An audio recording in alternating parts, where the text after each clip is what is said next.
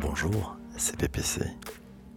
Aujourd'hui, c'est Arnaud qui nous présente l'un des épisodes de son choix, en mode best-of de l'été. Je lui laisse le micro.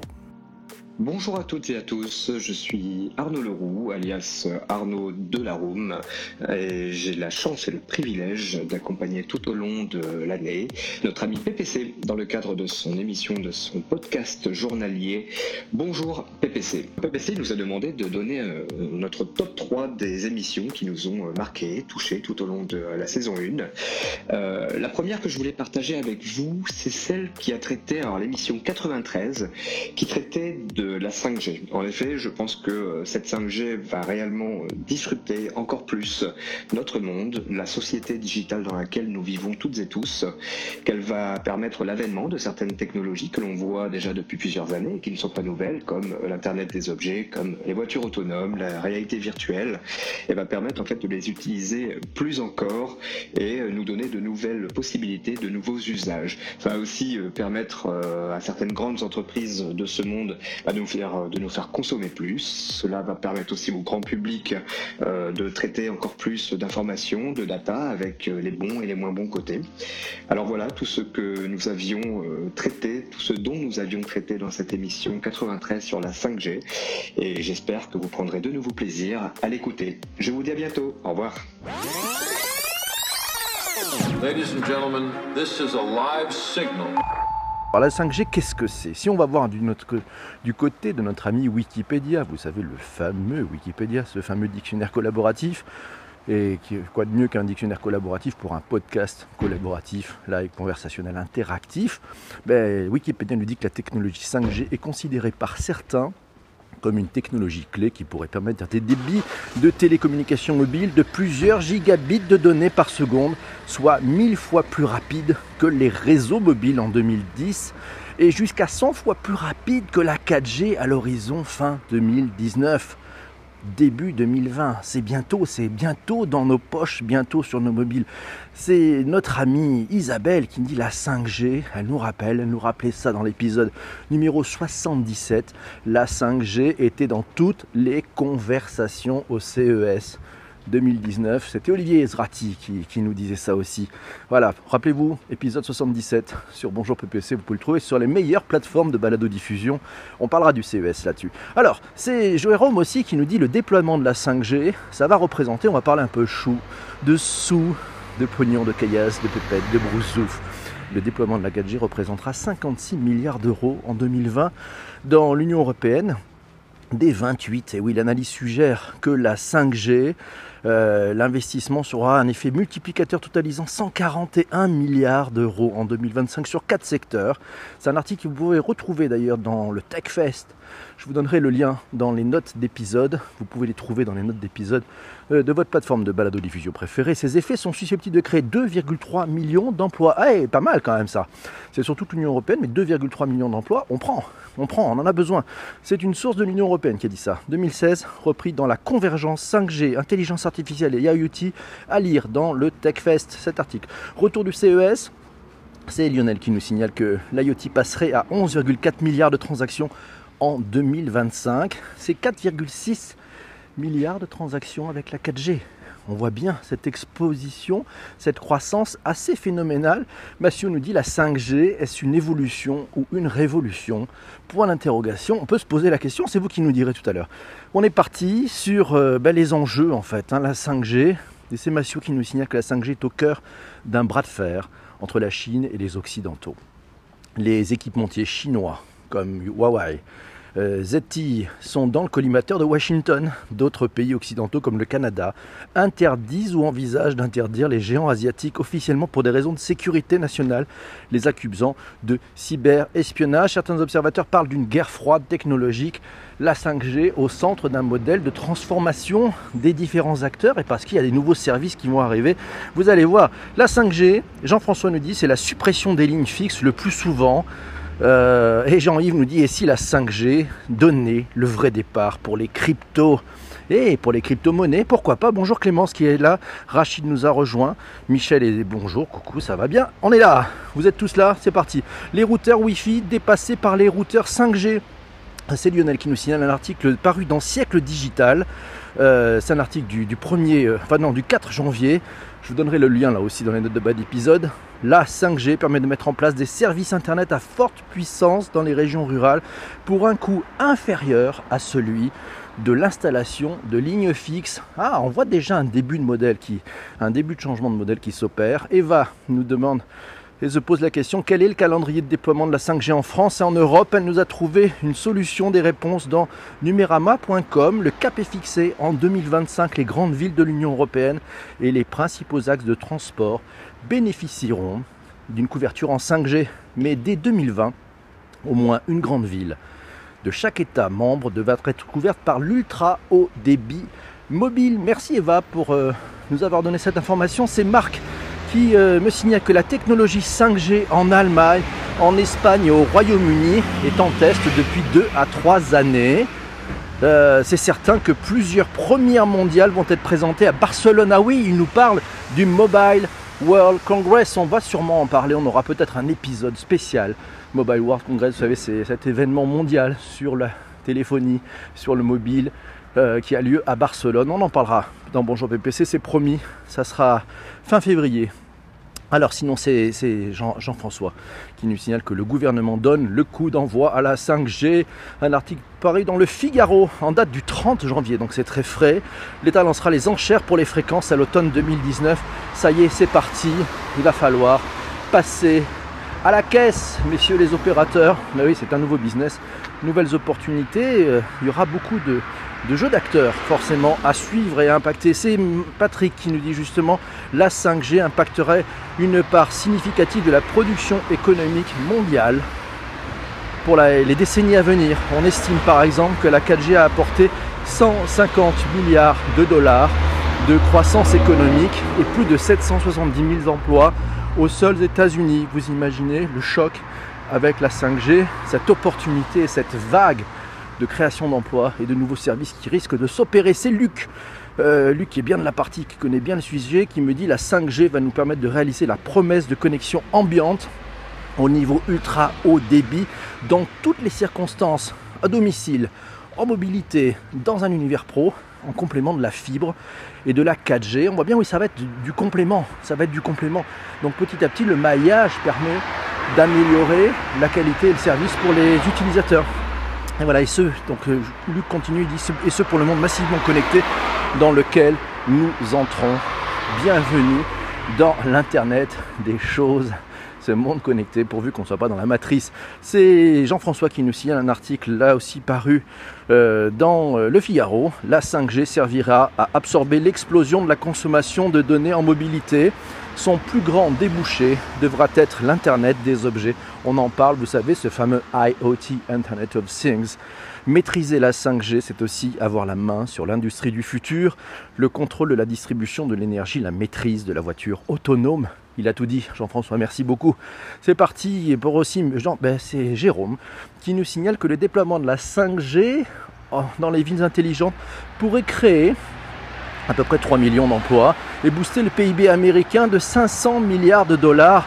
Là encore de gros chiffres, les opérateurs sont censés investir aux alentours quand même de 275 milliards de dollars en infrastructure d'ici 2024 aux États-Unis. Sa source, c'est un rapport d'Accenture.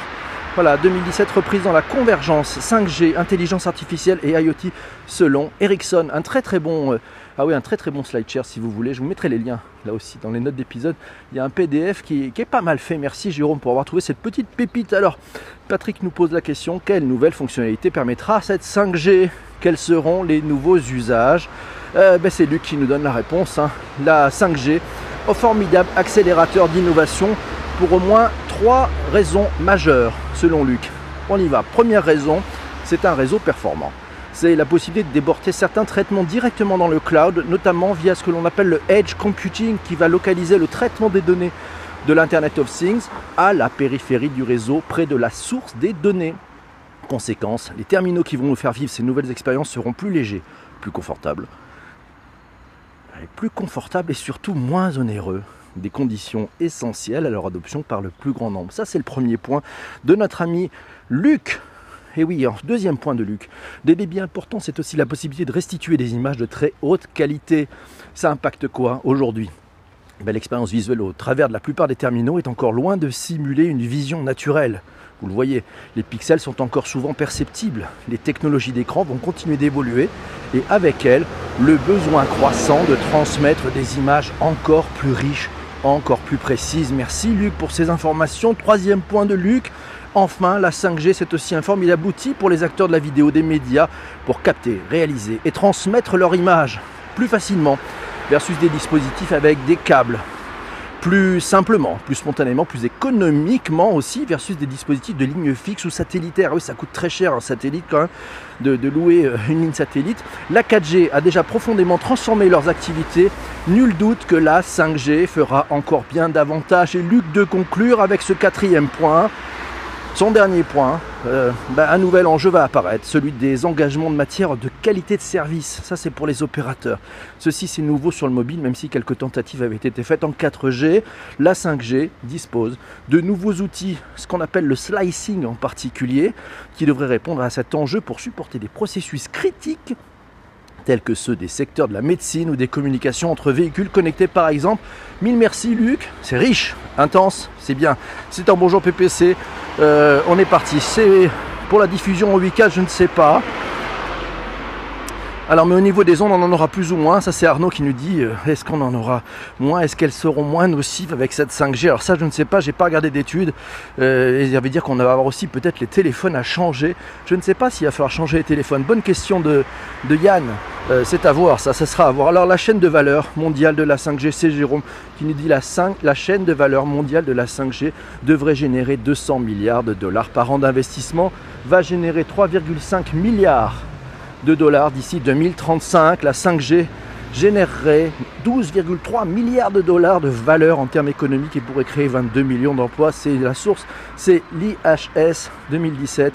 IHS Technologies, là aussi à retrouver sur euh, cette fameuse étude Ericsson, euh, que, dont je vous donnerai le lien dans les notes d'épisode. Alors les cas d'usage actuels, et c'est notre ami Lionel qui pose cette question, aura-t-on encore longtemps besoin de disques durs locaux pour nos archives si l'accès au cloud est aussi rapide qu'un accès disque. Ah, ça va changer aussi peut-être nos besoins de hardware.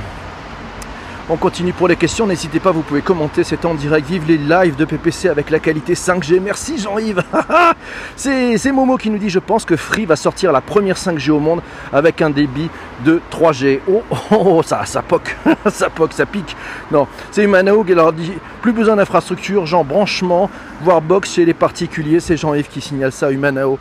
C'est Luc qui nous dit aussi à cette connexion ambiante caractérisée par le temps réel succéderont les services ambiants dont euh, nos assistants personnels. Et Luc qui travaille chez Orange nous signale effectivement l'arrivée de Jingo. Vous savez, on avait parlé de Google Home, d'Alexa, de, de, l'Apple HomePod.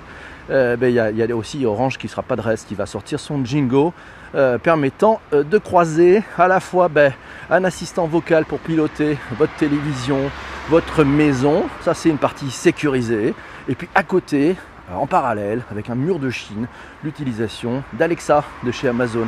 Bien vu en tout cas d'amener ces services comme ça. Alors, comment Paris pourra faire face au défi de la 5G qui nécessite un maillage dense alors qu'il est toujours plus difficile de déployer des antennes au-dessus de nos toits? La question nous est posée par Lionel. Et oui, elle capte souvent mal dans Paris, dans les petites rues. Ben, on verra, je ne sais pas comment ça va se passer avec la 5G. Il faudra qu'on pose la question aux opérateurs. C'est formidable ça. Massio nous dit c'est dans le domaine de l'IoT d'entreprise que le passage de la 4G à la 5G devrait permettre des avancées majeures. Et oui, oui, il faut regarder la 5G, on va le voir en tant que particulier, mais vous allez voir, il y a tout un modèle pour les entreprises. Ça va changer énormément de choses d'un point de vue infrastructure, d'un point de vue de service. C'est Luc d'ailleurs qui nous dit qu'Orange déploie 17 villes tests en Europe en 2019 puis les premières offres commerciales à partir de 2020. C'est là les amis, c'est dans quelques mois. Dans quelques mois, on sera en 2020. Euh, du côté des SFR, alors c'est SFR Altis a annoncé effectivement, bah, c'était un tweet cette semaine. SFR allume la 5G à Nantes et s'associe à la SNCF via un partenariat d'expérimentation. Donc ça y est, ils expérimentent des cas d'usage. Euh, voilà, c'est à suivre aussi, voir ces, cas d'usage. Et si vous faites euh, bah, cette liaison entre Paris et Nantes, euh, bah, vous pourrez me dire si vous êtes CSFR ce que ça peut donner. La 5G sonne-t-elle le début de la fin des box? Ah oui, ça je me pose la question. Tiens, est-ce que c'est le début de la fin de nos fameux box de domicile ou pas?